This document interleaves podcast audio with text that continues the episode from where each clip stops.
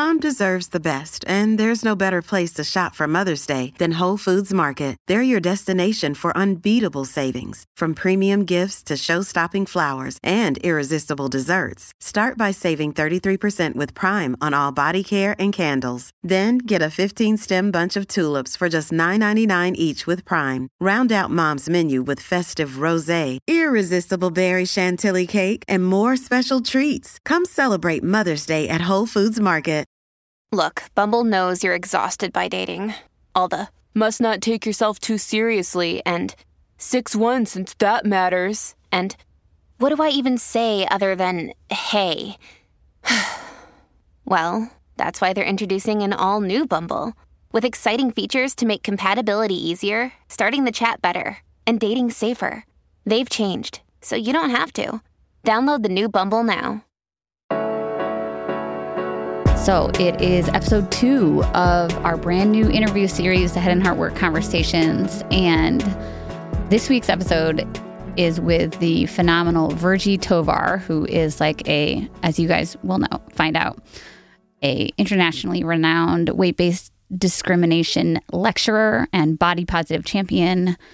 And yeah, I'm like so excited to air this episode. Yeah, for sure. This this interview was super fun and I think it is really fun to be able to talk to somebody like Virgie, who is obviously super intelligent, well researched, is sort of focusing on um, like the impact of um, weight based discrimination and, and how it, it's all planning out and like sort of knows that and is also just like really accessible, right? Oh and my God, it's like so funny and super charming. funny and good to talk to. And I think um, you know, when we're having these types of conversations about different systems of oppression and discrimination, it can feel really serious because it is serious, right? Mm-hmm. Yeah. Like the implications of it are incredibly serious. Yes. Um, but being able to talk about it in a way that is like, yeah, it's really serious, and also we're we're humans existing in it, and we can still find ways to to feel empowered and feel loved and connect with each Joyful, other, right? Yeah.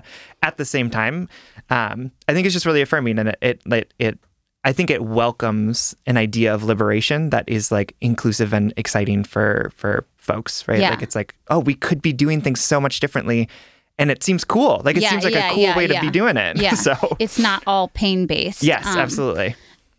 Virgie reminds me a little bit of Brene Brown in that I think the reason why Brene is so successful is like her work is based in research and it's like this humanity based research, you know, about shame and, and guilt and things like that.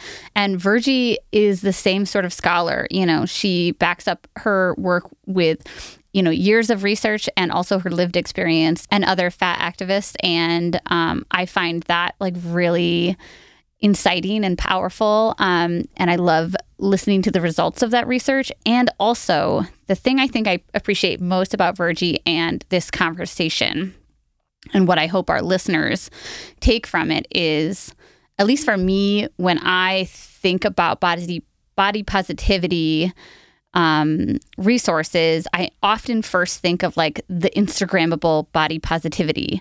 You know, it's very white. It's often like more thin, more quote average bodies, mm-hmm. right? You know what I mean?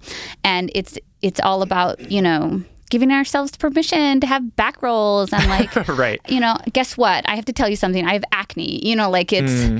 it's these while they're impor- important, it's these surface level small acts of freedom, right? That we give ourselves permission to like have rolls and give ourselves permission to have like bad skin or whatever, you know.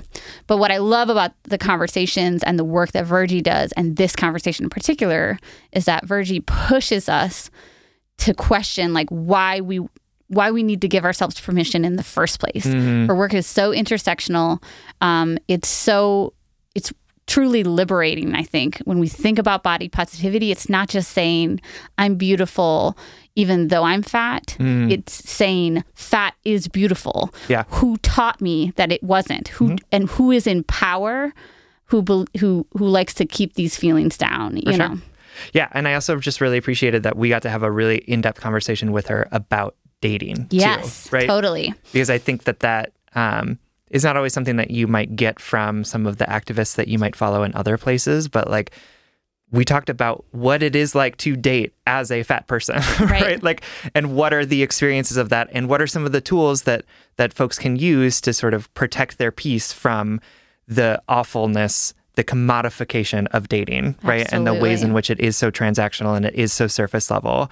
Um, and I just, I really appreciated not only that we talked about sort of the theory of like what a liberated world could look like, but also some of the like, here's a thing that you could try right now to help you mm-hmm. get in a different mindset about about body weight and about liberation and what that could look like. Yeah. So so get ready to get in a different mindset. I'm so excited. With a conversation with Virgie Tovar.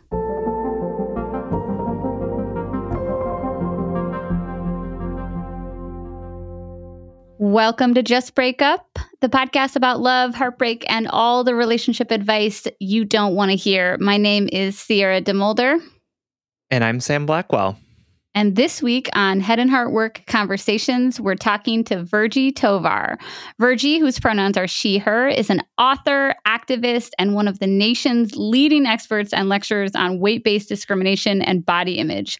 She is the author of You Have a Right to Remain Fat and The Self Love Revolution Radical Body Positivity for Girls of Color, as well as a forthcoming book in 2022 titled Body Positive Journal. She is the host of the podcast Rebel Eaters Club, and she is the founder of Body Positive University, a one stop virtual campus for transformative, comprehensive, and fun body positive education. Virgie, thank you so much for being here with us today. Uh, thank you for having me. I am so thrilled to um, bring you to our Just Break Up audience, many of whom I know are already huge appreciators of your work. And I, um, I'm so thrilled to have this conversation with you today with Sam for so many reasons. But uh, honestly, the thing that comes to the forefront of my mind is the number one thing that I appreciate about your work. Um, you are by far, I think, the most intersectional body positive educator out there. Um, and that might be my limited scope, but I it is something that Sam and I strive to to to be in our work um, to to recognize that there are so many interwoven threads interlocking systems of oppression and that influence who we are and, and our relationships to ourselves and to others and you do such an eloquent empowering and like you said like fun. Your work is just so accessible and um, intersectional. I'm just I couldn't be a bigger fan of your voice and and the resources that you're putting out there in the world. Mm, thank you so much. You're welcome. I just wanted to like shower you in compliments in the beginning yes. of this episode. So, um, Virgie, echo everything that Sierra said. We're super excited that you're here, and you are somebody that a lot of our listeners asked us to talk to. So we were really thrilled when you agreed to to be part of this. Um, but I'm really interested in hearing more about how you got into this work around body, positivity. Um, what what's your journey, and how did you how did you get into this, and what brought you to today? Yeah, um I uh well, I mean I grew up in I'm a I'm, I've always been fat. Um I was a fat kid. I come from a fat family. Um when I look at pictures of my ancestors, they look like me, you know? And I, and I just kind of want to sidebar mm. say that I think there is this cultural belief that fat people are some kind of modern anomaly and i'm just like no mm. um there have always been fat people uh, i have pictures of them i'm related to them and um yeah. you know and i think you know and the other thing that, that i've been thinking of like i'm about to turn 40 and i've been noticing like they all are like, you know, a lot of the pictures of them are when they're older. I'm like, they're old fat people, which are like things that we're told yes. just can't exist, right? Like, like you know, yeah, I mean, yep. and so it, I don't know, like all, but anyway, that's a bit of a sidebar. But anyway, um, so I've always been fat, and I've always lived in a culture that is really hostile and discriminatory um, and hateful of fat people and i was someone like a lot of us who end up ended up in the crosshairs of that and that history of fat hatred is so awful and gross and connected to colonialism and connected to racism and sexism and you know all these kinds of things that are so awful.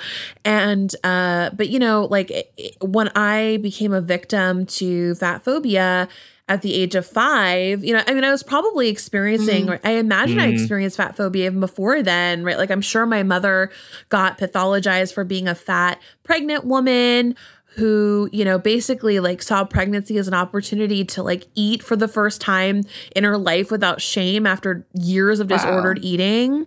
Um, but I mean, I know that sure. I know that like she experienced that and I probably experienced that before I even remember, but I don't I never had that overt experience of somebody like outright just hating me because I'm fat until I was 5.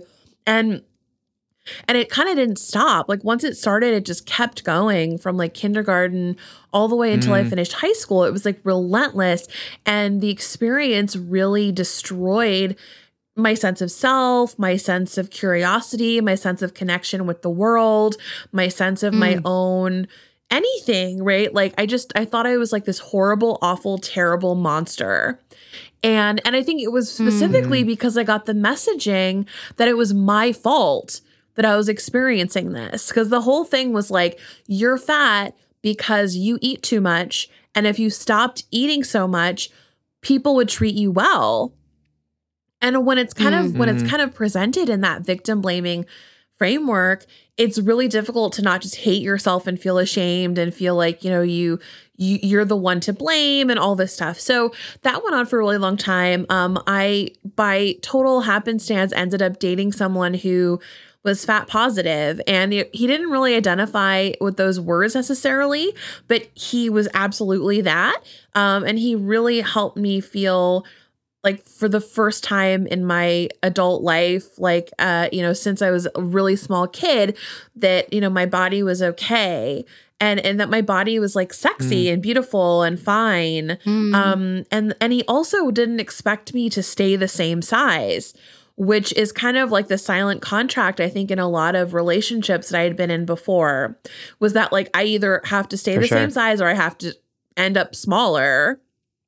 Um, yeah. So I really appreciated, I mean, it was like really revolutionary at like 24 or 25 to have this experience and then again a sort of another happenstance i was in graduate school for sexuality studies i got really interested in weight and like how weight discrimination impacted gender trajectories um which you know was something that i experienced i essentially like you know because of fat phobia i had a lot of gender confusion um because i wasn't getting mm. any of mm. the social cues uh, of like a like a, a normal sort of uh, feminine person. Um like i was wow. getting a lot of masculine cues. So i was like it was really it was kind of confusing. Like i mean i couldn't find clothing in the girl section so i just dropped in the boys section. And i think that was very confusing to me. Um the fact that boys treated me like neither like a boy or a girl. Like i wasn't their friend but they didn't want to be my boyfriend. So i was like some weird in between thing. Um you know, mm-hmm. and so I had a lot of like confused feelings about gender. And I wanted to study that and see if that was a phenomenon that other fat women, particularly fat women of color, had experienced. And it turned out that, that they had, at least the people I spoke to. Um, and that just launched me into fat activism. I sort of like really luckily came across it. Like someone heard that I was doing this research, introduced me to a bunch of people. And it was like at the point in the activism where it was very sort of viral and groundswell. Um, and uh and and my life just kind of changed after that you know like i had i had been a feminist for years by that point i had you know i was political i was a, an anti-racist right like i was somebody who had done a lot of political work mm-hmm. already and no one no mm-hmm. one had told me that it was okay to be fat um you know mm. and it was mm. just kind of mind-boggling because I, I mean uh, when you get into the research you realize how connected it is to race and the construction of race you realize how connected it is to gender um and so you know, it was just so anyway, like for the first time in my life at like 30 years old, someone says it's okay for you to be fat. You do not have to restrict food and diet, and you're absolutely fine and amazing just the way that you are. Like I had a community of people saying that. And um and they were fat Yeah. too you know? So anyway like the so i basically like once that happened i just sort of i was like this this vi- this saved my life. This revitalized me. This energizes me. This work is so complex. It's so interesting and it's so personal. Um and i just dedicated my life to it and i just sort of found like there was a lot of interest in the conversation. Like i was getting booked to do speaking engagements and I had a book uh book contract before I even finished graduate school. And so I think, you know, I just felt like there was a lot of hunger for the conversation and I felt like I was just sort of there at that moment, you know? Yeah. Yeah. That's so um I love that your path was also inspired by research that you naturally like authentically sought after. Yeah. Um I I'm so for like a basic intro question to start us off, um, how would you define um, body positivity? Um, maybe um, fat positivity, and then maybe we can talk a little bit about how you've seen that manifest within the context of relationships, romantic and otherwise.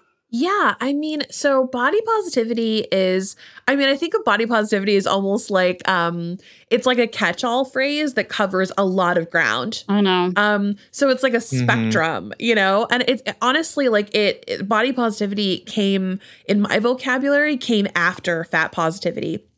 And a lot of that has to do, Wow. I mean, not surprisingly, actually, it's because fat positivity really, like body positivity as a conversation, really emerged as fat positivity began to go really viral and became like, you know, Definitely. and so I, I do think chronologically it kind of even makes sense. Um, yeah. Though, I mean, to be fair, the term body positivity has been around for a minute, um, but it didn't become like a, the, it wasn't like the buzzword that it was at, you know, in the 90s when like lesbian Yeah. feminists were using it, you know? Um, so, uh, Yeah. so I think like, you know, that's, that's important context, but so anyway, I think of body positivity as like a as a as sort of, you know, I think of it as the entry point phrase for anything related to critically engaging with cultural frameworks around bodies, um, which is largely based Yeah. in like negativity, judgment, and shame. Um Mm. and and sure, so for sure. there's that and and I think specifically I do think of body positivity as you know I have this model when I talk about fat phobia which is a form of bigotry um, against higher weight people I use a three-dimensional model to help explain um, how it looks so the first dimension is the intrapersonal, how you feel about yourself. Um, the second is interpersonal, Mhm. how other people treat you based on your body. And the third is institutional, like how much ease, Mm. you know, or not Mhm. ease do you navigate society because of your body. Um, and so like I, I often think of body positivity as largely focused on that first question, the relate or the first dimension, that that relationship to the self. Um, and so, and I think when I think about like fat activism and other movements, um, they're largely interested in the third component, the social, the societal component. Um, because that's where, you know, Sure. the more marginalized you are, the more you're getting hit again and again and again at that third level. And I mean, I, I kind of I want to get a little bit deeper into that for a second because I think it's it's useful to think Yeah. about. So, like for example, you know, I can be uh like someone can be a higher weight person and have no problem with being fat. Like absolutely just thinks they're great or doesn't even think about it. It's just like my life is fine. I am good with my body. But they can walk outside their house and just get slammed with discrimination. They're going to experience like they're going to have a wage gap compared to their smaller counterparts. They are going to be considered less viable as an employee. They're going to be considered less, you know, all these things that we know from research about that that people have about higher weight people. And like like conversely, someone can have a very very very negative and painful relationship to how they see themselves and go outside their house and not experience any of that.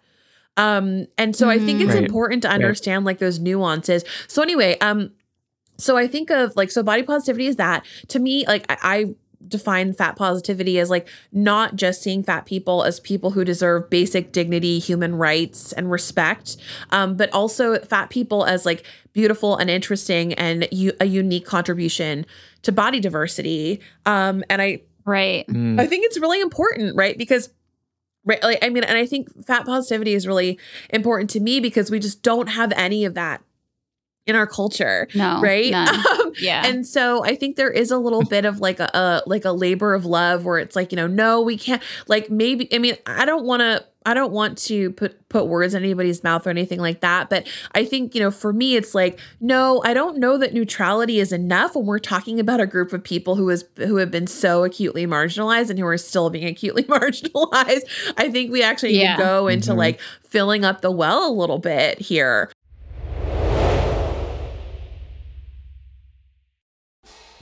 Y'all, as a self employed person, as a mom of a toddler, I am always struggling with finding time to manage my finances. At the end of a busy week, the last thing I want to do is spend time budgeting all of my expenses or tracking down customer service teams to cancel old subscriptions I no longer use.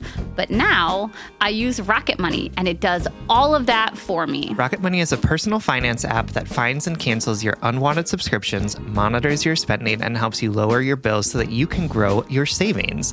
With Rocket Money, you have full control over your subscriptions and a clear view of your expenses. You can see all your subscriptions in one place, and if you see something you don't want, Rocket Money can help cancel it with a few taps. I love how the dashboard shows me this month's spending compared to last month, so I can clearly see my spending habits and check myself if needed. Plus, they'll help me create a custom budget and keep my spending on track. Rocket Money will even help try to negotiate to lower your bills for you by up to 20%. All you have to do is submit a picture of your bill, and Rocket Money takes care of the rest. They'll deal with customer service for you, which I obviously love as a somewhat introverted, conflict avoidant person. Absolutely. Rocket Money has over 5 million subscribers and has saved a total of $500 million in canceled subscriptions, saving members up to $740 a year when using all of the app's features. Stop wasting money on things you don't use. Cancel your unwanted subscriptions by going to rocketmoney.com slash justbreakup. That's rocketmoney.com slash justbreakup. Rocketmoney.com slash justbreakup.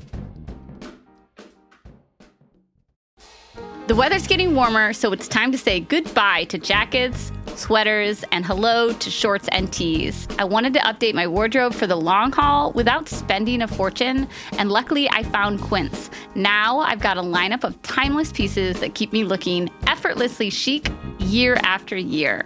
Quince has things like premium European linen dresses, blouses, and shorts from $30, washable silk tops, timeless 14 karat gold jewelry, and so much more. And the best part is that all Quince items are priced 50 to 80% less than similar brands. By partnering directly with top factories, Quince cuts out the cost of the middleman and passes the savings on to us. And Quince only works with factories that use safe, ethical, and responsible manufacturing practices and premium fabrics and finishes. This past month, I treated myself to a pair of new slippers because I'm in that hashtag mom life era of my life, um, in which um, I am never not in slippers. And these are 100% Australian shearling lined clog slippers. And I love that they're slip on, but they have those durable rub- rubber outsoles. They're super cushy, super comfortable, but I feel like I can run outside to like take the trash out in them while also like staying warm and active in the house. Get warm weather ready with Quince. Go to quince.com slash justbreakup for free shipping on your order and 365-day returns. That's Q-U-I-N-C-E dot com slash justbreakup to get free shipping and 365-day returns. quince.com slash justbreakup.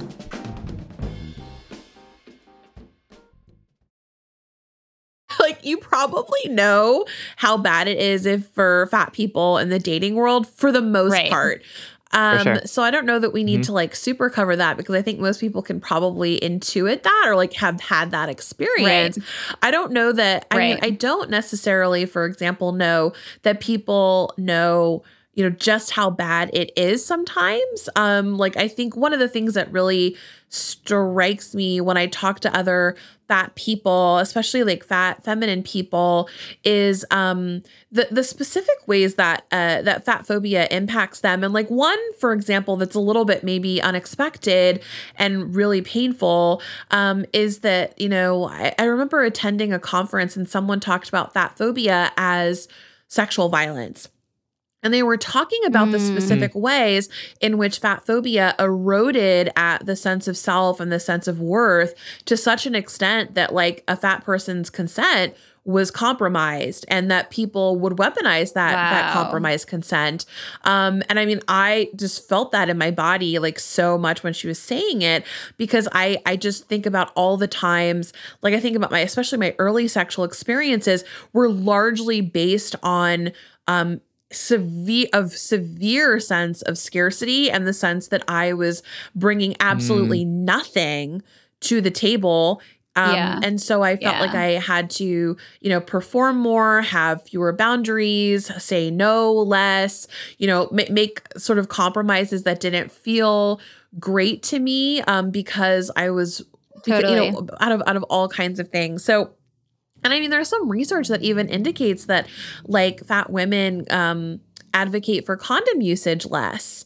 Um, and, and it's like Mm. believed that it's because of Mm. some of these things. So I think there's really big implications for this. But when I think about, you know, uh, I don't know, like the the antidote or whatever, um, like body positive dating or fat positive dating, um, I just have so many like I have so many beautiful thoughts, and I've had some really I've had the good fortune of being in like I mean I don't I think I've advocated for and looked for these kinds of relationships and I've also had luck around it to be completely fair Yeah. but I you know I just think about like qualities of these relationships are you know things like um there not being body and food criticism like in the relationship. Like I remember when I Mm. first Right. like my first really big the like when i mean first of all i didn't for years i didn't think i could even have standards or set boundaries for dating. And then i eventually did. I finally like especially after i was introduced to fat activism i felt empowered to start actually setting boundaries and having intentions in my dating life. Um and so the fir- the first really big one that fundamentally changed my dating life was I a zero tolerance around someone talking negatively about my body or how I was eating. And I found Yeah. that it Mm. vet so many people. And, and I think specifically the zero tolerance component, where it was like, you know, it doesn't matter if it's date one, date two, date three, or date seven, it it's over. Yeah. Um, and, and I think that Yeah. Sure. the interesting thing about that, perhaps not surprisingly, is that like, yeah, that person's not going to wait till date seven to fat shame you. Um, like that person is gonna Sure, come. sure. They're gonna out themselves. Yes, like it's gonna be Yeah. like date one or date two. They're gonna it's gonna be like really overt. Um, and so that totally changed who I dated. It was just it was so drastic. Yeah. And I mean it makes it makes so much sense, but it's like I really think it just goes to show the power of boundaries. Um, and I think for Yeah. me, as Mm. someone who has a lot of trauma from fat phobia, but also has a lot of childhood trauma, like having those really rigid rules at first really helped me. Um, I think like, you know, as we get I, I- for anybody who's like got a lot of trauma and, and is recovering their self-trust, it's okay to have rigid rules for as long as you need to Yeah. have them. Um, and so, you know, Sure. for me, I think that was a really good rule to have rigidity around. But you know, like for example, I I and I have certainly shared that information. People have been like, but I'm married and my partner, like, you know, and I and I gained weight like in year five because I stopped dieting and now they're having all these problems. Do you want me to like zero tolerance my spouse? And I, you know, I don't like whatever. Sure. Like Yeah, I'm no, right. I'm like, well, I don't know. Like I'm like, you know, I mean, every, um, I have my strong opinions about things, but I mean, I don't. I, I think what's hard is like, how do you not discard human beings, but also like demand Mm. respect and humanity? Um, Yeah. so it's a, Yeah. it's a it's a it's a delicate line or whatever, but that was a big one for me. Um, now, I mean, this is actually in my current relationship and it really upped the standard for me and, and sort of transformed me um is I, my partner now is like he never ever ever ever comments on anybody's body and it was it's like this Mm, other people's yes, bodies. yes other people's Yeah. bodies at Mhm. all and it's like it's this like i've been thinking of it as a sacred silence that we don't Mm. have in our Mm. Culture Like there is so much, there's Mhm. a lot of like unnecessary, hurtful, damaging chatter that I don't even think like I mean literally I think some of the food and body chatter, if you recorded somebody saying the stuff they're I don't think they would even remember having said it. Like it's just so ubiquitous Right. that we would just comment sure, on yeah. everything all the time. So like when he I- that that for me like the silence was just so beautiful and and it was and it was so medicinal for me to be in a partnership with someone who just refused to engage with other people in that way and and so i think for me it's like Yeah. looking for that quality in partnerships or teaching yourself or you know teaching your partner that i mean because I, I believe like I believe we can teach our partners these things. Like, obviously, not everyone, some people are going to resist and hold on to their garbage. But, like, if, you know, I think a lot of people are Right. really flexible and are willing to say, like, yeah, actually, I can get rid of that practice. So that's a big one.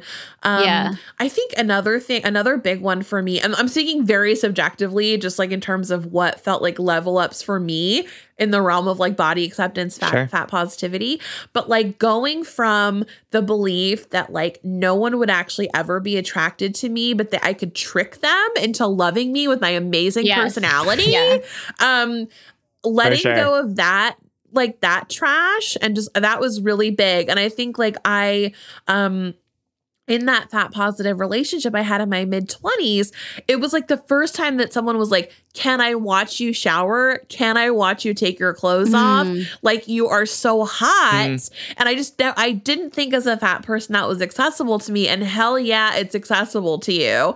Um, so I just want to like Yeah. make, make that really clear. Like it, you know, it's okay. And for me, I once I had that, I was like, I'm never going back to like weird ambivalence that I dealt with before, like from my partners, you know? Um, Right. I'm like, I'm never going back. It was so delicious. And I was just like, okay, this is my new a new like new rule. You have to think I'm super hot. And it's like, and I mean, I think what's amazing is like I love it. I it. love that. Yes. It's like it is totally worked. Like I've not ever Yes. since I dated that person. I'm like 39 now. Since I dated that person, I was 24. When I, you know, I have not dated anyone who doesn't think I'm totally banging. So it's like it's absolutely possible. Um, so I think like don't Totally. settle for Amazing. less. Um, I don't know. Those are, For those are just my like those are just my first thoughts on that question. I think that's perfect. You answered it perfectly too, and and it's a, it was a perfect like cross section of your work in general too. Because when I think about body positivity, especially now, I think about it as very like Instagram friendly, which is inherently like anti many different Right, bodies, right. you know. Mhm. Um, and I think about it as something that people throw on with a hashtag. And um, so I loved your tiered, you know, th- yourself, how other people treat you, and then institutionally, because um, in your work and so many others I know, when we're talking about body positivity and fat, fat positivity specifically, we're talking about not just saying, oh, okay, I guess I'm going to love my body now. It's about like radically questioning or critically examining why we were taught to not love those bodies in the first place or or whatever. So you answered Mhm. that perfectly to me. Thank you. um, so I recently attended one of your seminars at your at your on your um, virtual body positivity university on um, I think it was body positive dating and relationships. Um, and in it, you discussed something that I had never heard of, which I don't think is technically yours, so you can credit it. But I'd love for you to explain what you called the dating industrial complex because I found that fascinating. yeah. So the dating industrial complex is it is a borrowed phrase. Um, it's from the book. It's like 10 years old. It's from the book um Outdated: Why Dating is Ruining Your Love Life. Um, it was written, yeah, yeah. It was it was written by Sam Hita, who was like was until recently the editor at Teen Vogue.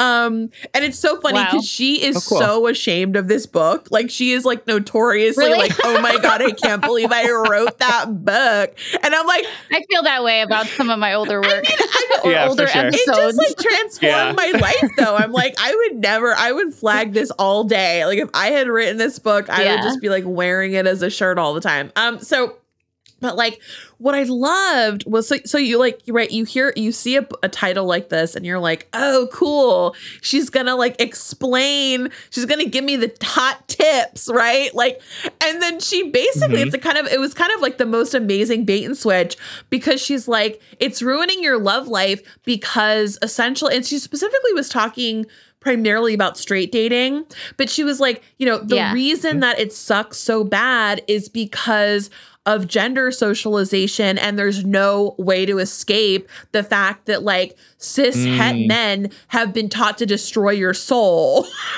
Um yeah. you know? And i and capitalism and yes, capitalism. a million percent. Yeah, yeah but it sure. was like you know and she was like this is all bigger than all of us. And I, I think that what i loved about it was she really she really sort of you know named the elephant in the room and kind of left almost with a tone of like joyful disappointment like like almost like this radical hopelessness that it's like you know if you can somehow make this work like kudos to you because everything is yeah. stacked mm-hmm. against you.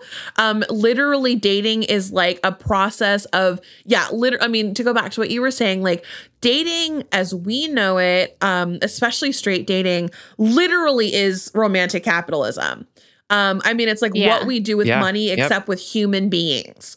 Um, and so, yeah. you know, and I, anyway, it's like she called the dating industrial complex literally because it, because of its connection with capitalism and these various really horrible oppressive systems that do destroy the human spirit, that do make connection very, very, very, very difficult. Um, and anyway, I can go on and on singing the praises of this book, but it was just so powerful to hear like someone because i think there is this I'm, and i know you know this there is this kind of victim blaming rhetoric that's in a lot of dating literature and stuff where it's yes. like you can just mm. smile your way through this you can just pheromone your way into this right. you here's the secret like and if you don't if you don't have this thing it's like that you have the wrong attitude it's that maybe you're not getting out there enough it's that maybe you're like not doing your like yeah. 10 hours a week of totally. dating apps upkeep you know right and and For it's sure. like I just think that's it's it, it ends up I think that self help or empowerment rhetoric like ends up becoming kind of a victim blaming narrative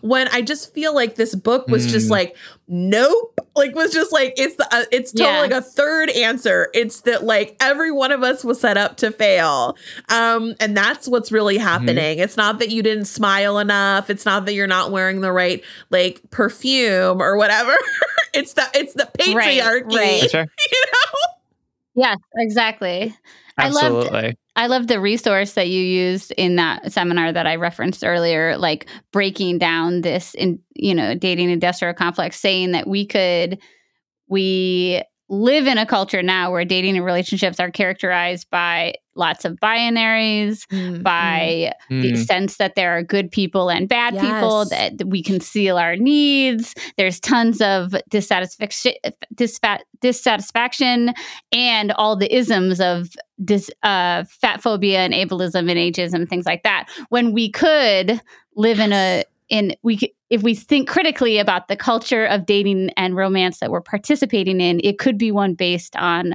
connection and intuition and pleasure um, and accessibility. And i just thought that was like it was so empowering for me to think about how things like you said patriarchy and capitalism have affected the way i even value myself and other people and that connection with that other person and like how mm. how how I score it in my weird capitalistic mm. scoring brain. Yeah, you know, a million percent, sure. a million percent. I kind of want to share. Like, I'm I'm feeling really drawn to share that. Like, you know, I before fat phobia, uh, you know, obvi- I, like I said, I was introduced to fat phobia at five, but I had an active love life right. before then, and it was always like, you know, my sure. little childhood love life, um, very innocent, very sweet. Yeah. But like, I remember how easy it was. I remember, you know, I remember how easy connection was, and it wasn't about it was about seeing someone sparkle and it wasn't hard. Wow. You know, like I remember just being mm-hmm. like, I like you. And the people who liked me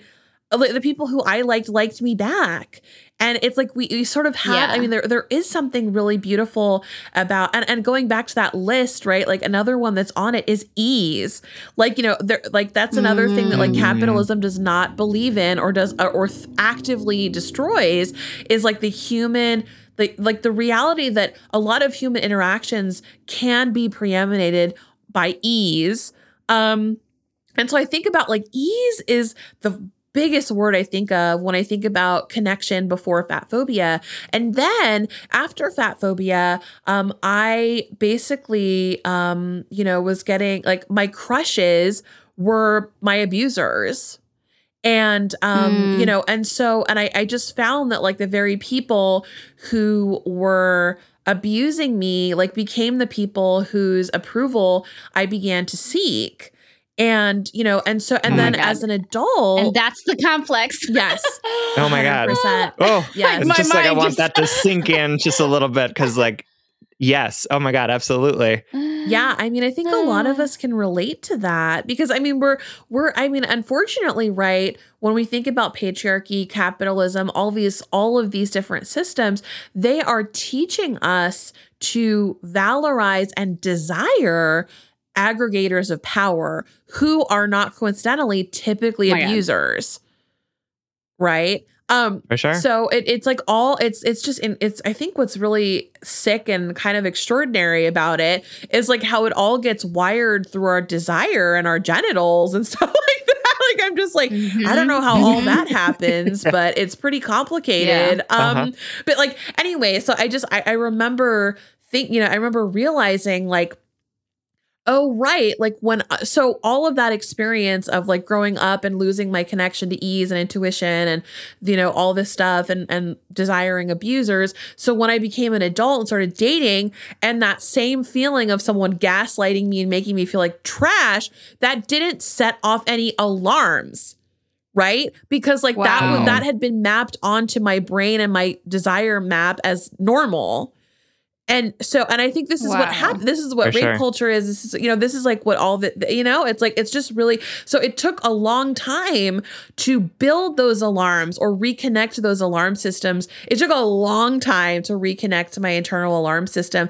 And it, it's fascinating because once I was able to reconnect to that, I started all of the markers that I saw as the signs that someone was a quote unquote high quality mate became red flags. Mm. Um, like I was like, are you posing with like a TEDx looking situation, like on your dating profile? Are you wearing a Madonna mic with like some kind of a weird deck behind you? I like I've been socialized to believe that that makes you a high quality mate, but like actually that's a red flag. you know, Hysterical. Sure. I'm not saying that doing hysterical. TED Talks is a red flag, but like posting that as one of your like you have five images to share a story about yourself, and if that's one of them, I'm like red flag. I'm sorry. Mhm. Um, so, Mhm. especially again, I'm This is coming from somebody who's done a TEDx. Yeah, talk, no, I have. So Yeah. I I love. have 100, percent and I, I, I have to say, so, I. So I'm calling myself, you know, but I love that you're like, I recognize that I wouldn't even do that. yes, I wouldn't do that. And I think also, to be fair, if you're a cis het man and you're, especially if you're a white man, it's a definite red flag. Like, I'm like, I'm cool with other folks. Like, if you're like marginalized and you like worked it out to like become legible to a system and you're getting yours, I'm here for it. like, if you, but if you're like a white cis het man, I'm like, red flag. Um, you know? For sure. Yeah, no, I mean, I I love this whole conversation because I think um, everything that you're saying about sort of that disconnect to intuition is something that I think that we see our readers struggle a lot with, Mm. particularly in dating.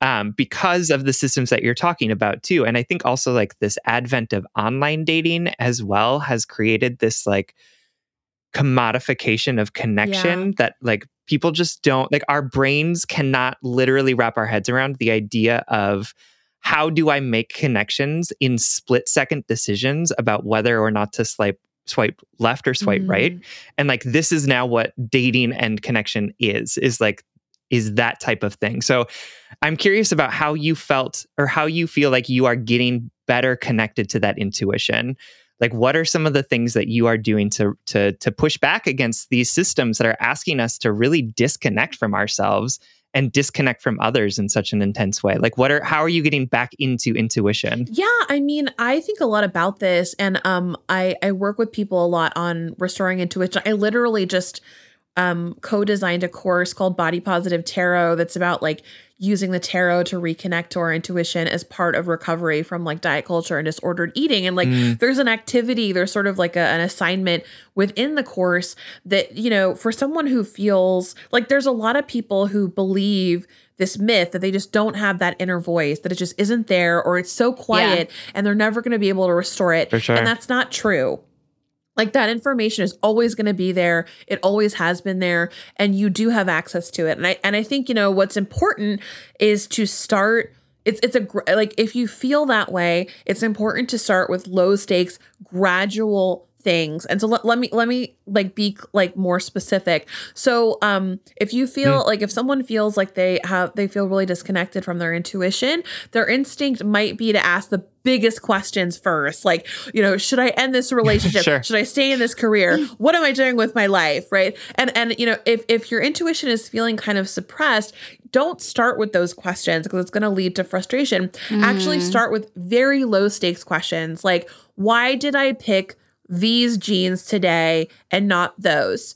Or why did I pick this sure. flavor of like soda versus that, or this type of ice cream over that? And like actually take these low stake situations where decision making is happening and treat them almost like not, not a crime scene in a bad way but like sort of a mystery it's like well how how yeah. did i know that I wanted to wear this and not that today. What was it about? Was it the weather? Was it just a mood? Did I know mm. that I was going to be sitting a lot and these are easier to sit in? Or uh, do, do I love the color? Or, and, and like all of those things become information. Then the next question, it's like, what did my body do that helped me understand that I wanted that? Like, did my mouth water a little? Did I smile? Mm. Was there a feeling in my fingers or maybe my toes or maybe my chest or maybe my stomach? Um, and until you, you mm. kind of, I think what's great is you can stay at that really low stakes level of decision making for as long as you need to. And once that starts to feel easy, then you can move on to like the next level, right? Which might be like slightly higher stakes um sure. things. Um and then, you know, after you've practiced that, you kind of keep going, right? And and you'll find that it's not actually that difficult um over time, you know, to to actually connect. All of that is information. Um, and it just kind of, I mean, I literally just like today wrote an article about, um, you know, rituals for fall and like how we can take mundane tasks and chores as an opportunity to learn information about ourselves. Like even even mm. if you're like, mm. okay, I hate like for example, if you're like, I hate cleaning. I don't even want to talk. I don't even want a chore to be a ritual. It's like, well, how do you know you sure. hate it? Why do you hate it? Like eh, like all these kinds of things. Like and it not not to say like mm. not to not to gaslight yourself, but to be like, how do I know that I hate this? Like, where is that feeling yeah. living? Mm-hmm. Um, you don't have to do it, but it's like take that opportunity to be like, what is this feeling that I have that lets me know that? And then, you know, and then I think, right, like eh, when we when we take it into the context of dating and relating, we can begin to connect to like, this doesn't actually feel good. Um, and I think what's really hard is right. a lot of us are so gaslit that we can't access that feeling, or we're we're we're experiencing that this doesn't feel good as a sign that you should keep going. You know? Wow. Yeah, no, that that's so interesting, and I love that idea of of slowing down and checking in with our patterns of behavior, yes. both in a way to say, like, look at how I am making intentional or unintentional decisions that actually serve me really well on a regular yes. basis, and what are the patterns that aren't serving me well too like what are the patterns that are that are so deeply ingrained that i can say wait where did i learn that yes. from who, yeah. like who taught me that yes. right and can be like i know that i learned this somewhere and so yeah. i know that i can unlearn it i can decide not to do that anymore 100%. and i just love that idea that we are like we have so much more autonomy over ourselves and how we experience each other and the world than we give ourselves credit for and i think mm-hmm. that it's mm-hmm. beautiful to to really lean into that and recognize that like we are actors with choices in so many of the things that we do and we can make better choices for ourselves Mhm. and for other people Yes, and I, mean, I just, I just, I love that. I'm clapping. Um, I, I, I have to share like this thing. Um, a friend of mine named um Julian like taught me that I it's just so beautiful. They were like, um, radical honesty is such an, a powerful tool. Like just being able to sort of say, like for Mm. example. Like I was going through a really hard time with date, dating patterning, and what they encouraged me to do was to be like, today I am choosing to date a narcissist who treats me like a sexual servant, and I accept that. um, you know, instead of being like, this is fine, this is fine, right? This is fine. Um, i love that it. i yes, love and just being like, I radically accept the person in me who wants to be with this narcissist who treats me like a sexual servant. And, and it was so Wow. powerful. just like every day being like, Yes. today I choose this. I choose this today. And it was like such, it was so Mm. transformative to just, and, and you think, because I think we're so preoccupied with sort of hiding the truth from ourselves. And I think when we think of radical honesty in a relationship context, we're often thinking about it doing that with another person, like reading a person or whatever. But like we don't I think Yeah. we can do that with ourselves. And I can't tell you like how extraordinary it was to just sort of radically accept myself and the totality of the truth. Um, because it, it opened up it opened up like that that possibility for inquiry it opened up that possibility for uh, Mm. observation and analysis right because i think at a certain point you know day 50 when you're like today i choose to be with a narcissist who treats me like a sexual servant Yeah, yeah, yeah. You're like, dang. kind of starts to like this like, is day huh, 50 yeah. Oh my god, I want to read that like survivor's journal, like day 50. I am Yeah, choosing this for again. sure. yep every day i'm choosing for the 50th time That is so funny. Hey, it's Ryan Reynolds, and I'm here with Keith, co star of my upcoming film, If, only in theaters, May 17th. Do you want to tell people the big news? All right, I'll do it. Sign up now and you'll get unlimited for $15 a month and six months of Paramount Plus Essential Plan on us. Mintmobile.com slash switch. Upfront payment of $45 equivalent to $15 per month. Unlimited over 40 gigabytes per month. Face lower speeds. Videos at 480p. Active Mint customers by 531.24 get six months of Paramount Plus Essential Plan. Auto renews after six months. Offer ends May 31st, 2024. Separate Paramount Plus registration required. Terms and conditions apply if rated PG. Okay, so totally uh like off topic um question but sort of on topic. What are your thoughts on being um not high maintenance? Yeah, I mean, I just had this great conversation with a disability rights activist um, named Alex, um, and they're at Glamputee, Glamputee on uh, on Instagram. Oh Um, my god.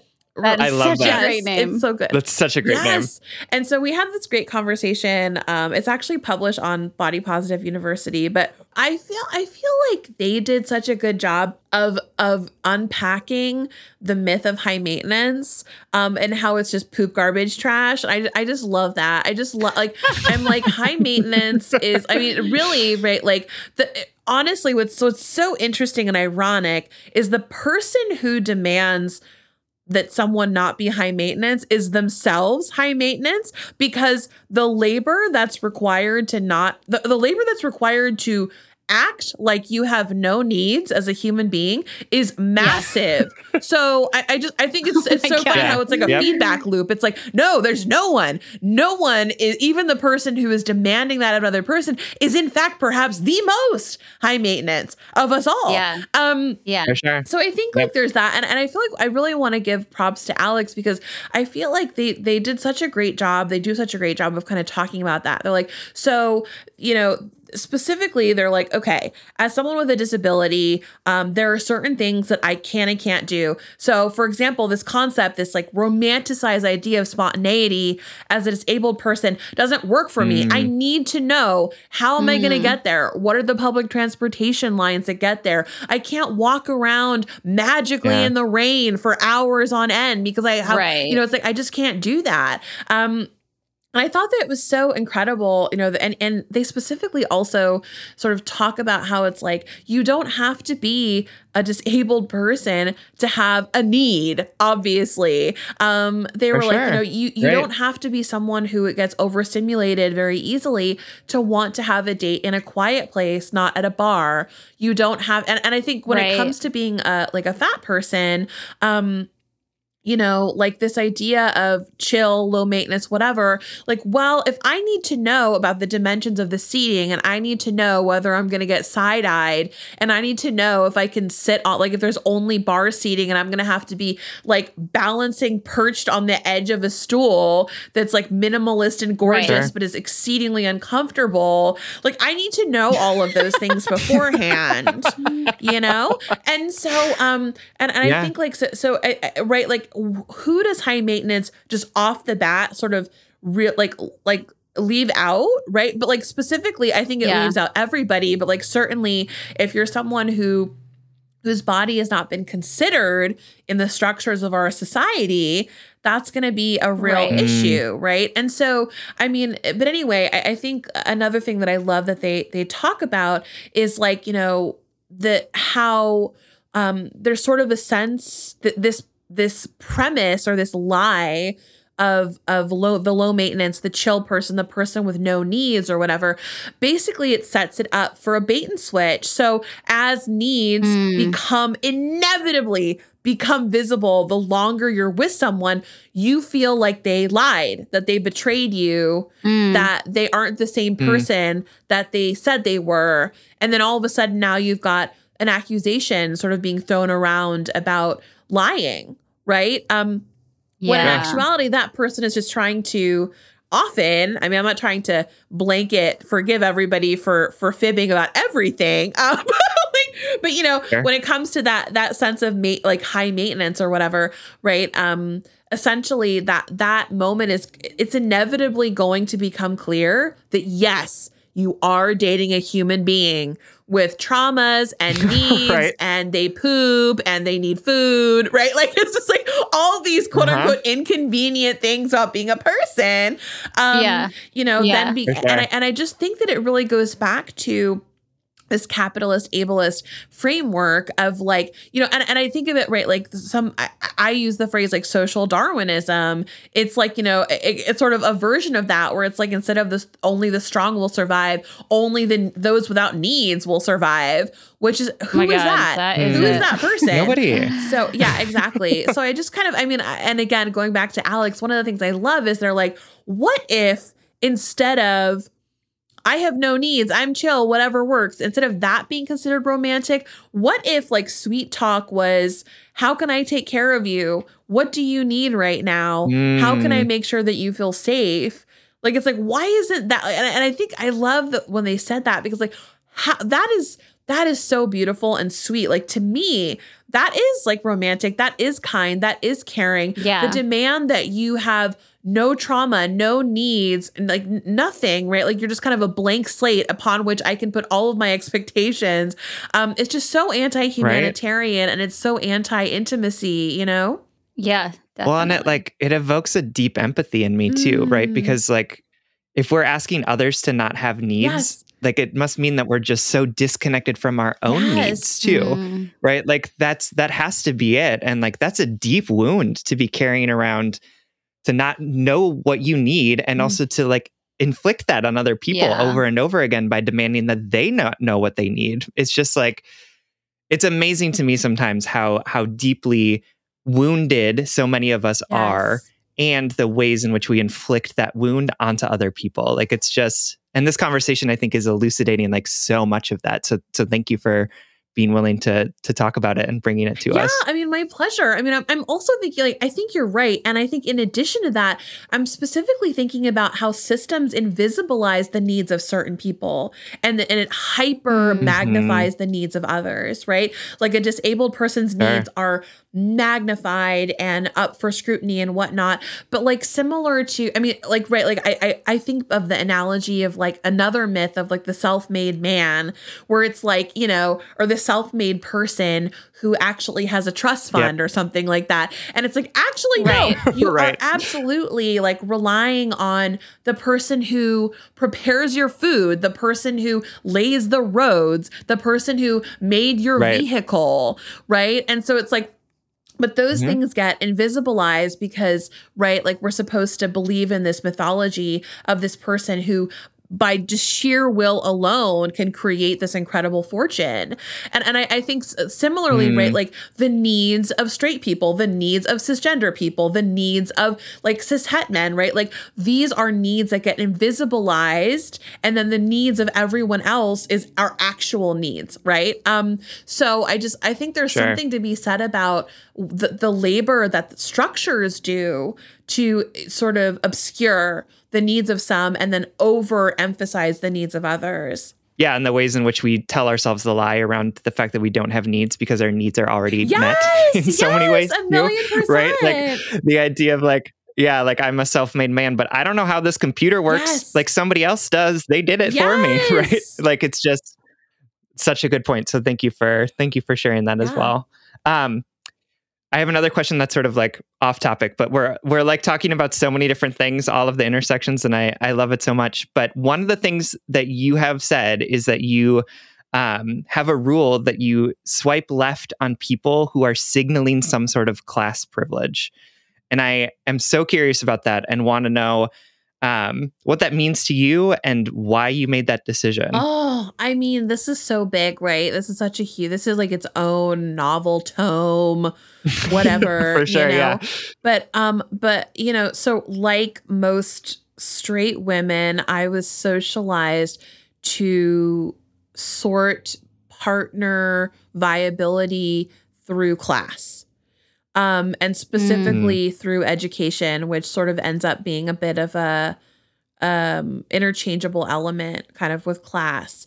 And i mean it, it's really it's really interesting. I had this total lightning bolt so for years i did that. I was like oh a high quality mate is a person who has my educational level or higher um which is its Mm. own pile of garbage but again we've all been like maybe not all of us but like certainly Yeah. straight women have been Conditioned. socialized to do that and so Sure. um anyway uh and i s- you know and i kept at it even though it felt like garbage. I felt like certainly every time i partnered with someone like that i felt like they saw me as their inferior. I felt like they saw me as someone who Mm. was um like i mean there there was just a lot of condescension built into um Mm. into the partnerships that came from that kind of strat- strategizing.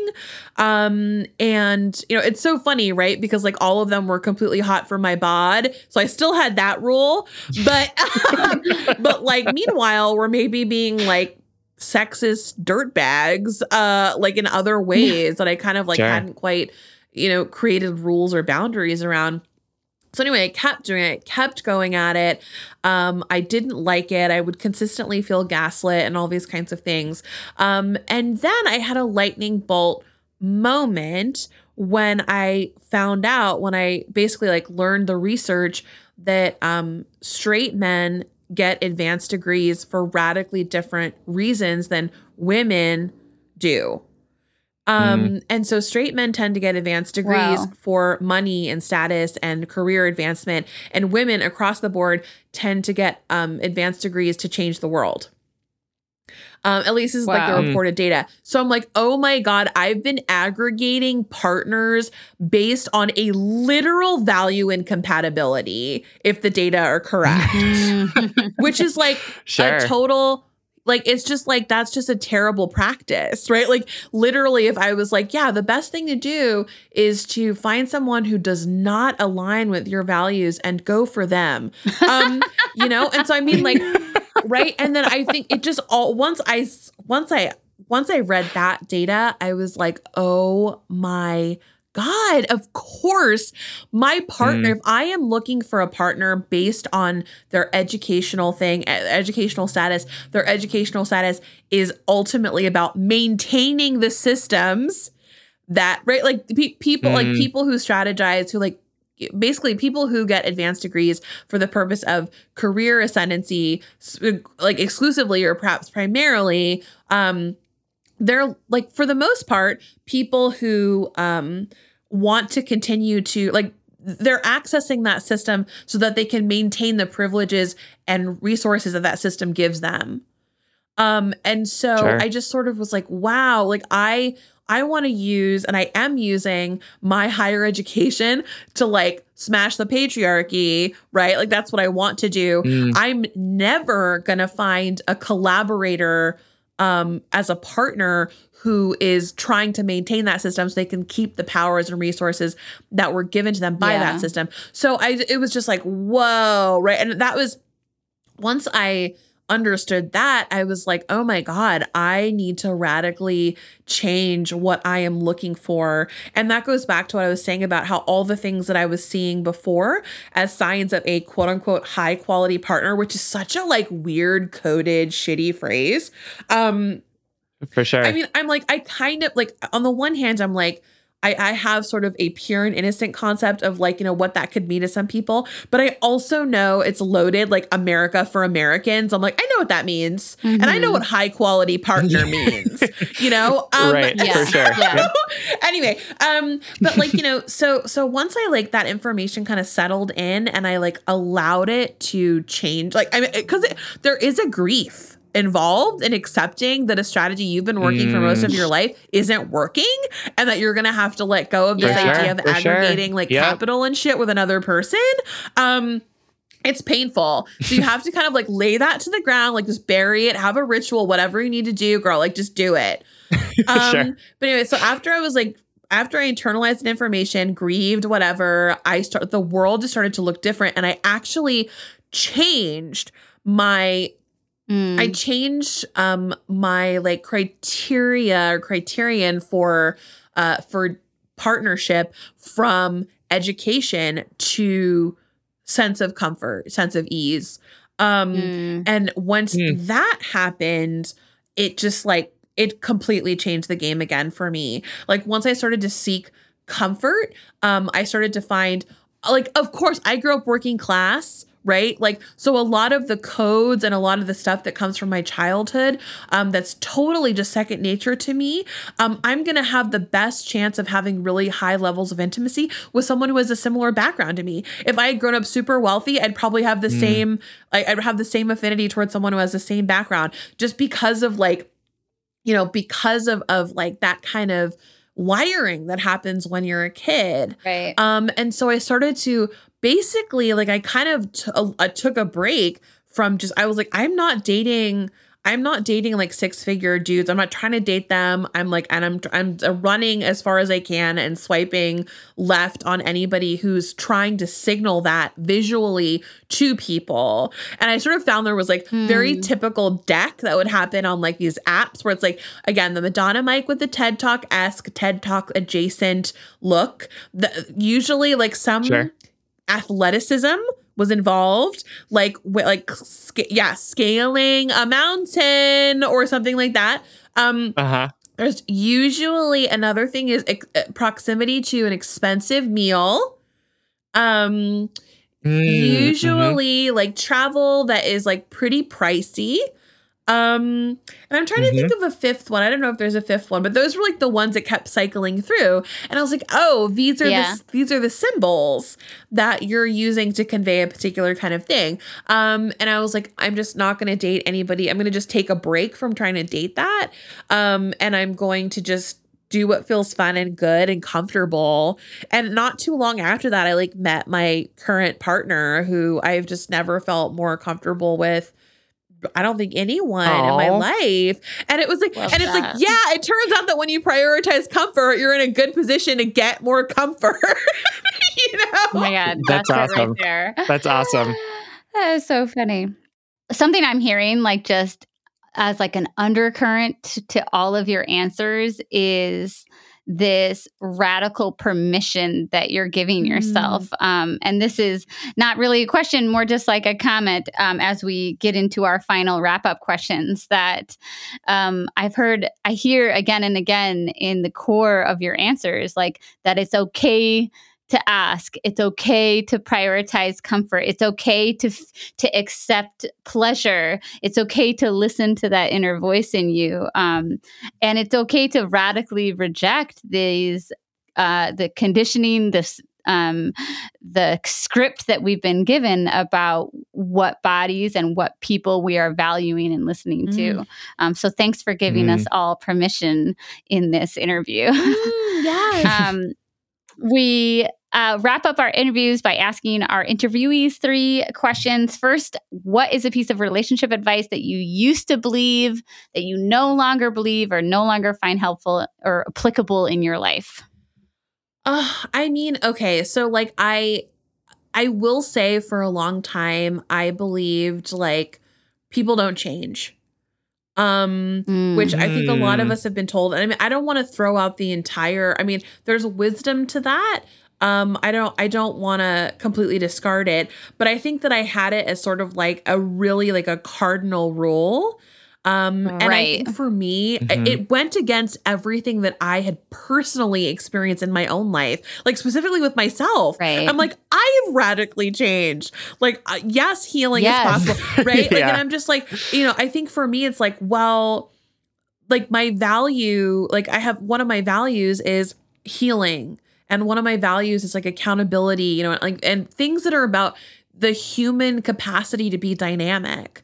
And I just I just refuse yeah. to live in a mm. world where I believe that like whatever you were socialized to be, you know, when you were 7 years old is who you will remain. Um, and I understand that the rule is there mm. to sort of protect people. And I, I mean, I think like take take it with a grain of salt. But like for me, I'm like, I can't keep enacting this rule when I know on a for on a firsthand basis, you know, that I don't want to be held to that standard, right? Um, yeah. And so I think I think that's I think that's the one I'm thinking of. That's powerful. Yeah, that's so great. Thank you. Yeah. Um, we also, every episode, we do a blind date on our podcast, which is when we recommend something that we think that our listeners are really going to like. Um, so this week, we want you to do the blind date. So this week, our blind date is going to be Crime Scene Kitchen. It is. it is a show. I am intrigued. yes. Okay. So it's like it's like hosted by Joel McHale from Community, and, and um and it's it's basically like. Well so a bunch of teams of people, there's a bunch of clues, and teams have to. Oh my god, I'm googling out, it right now. Yes, they have to figure out what the pastry is from the clues in the crime scene kitchen, and then make it.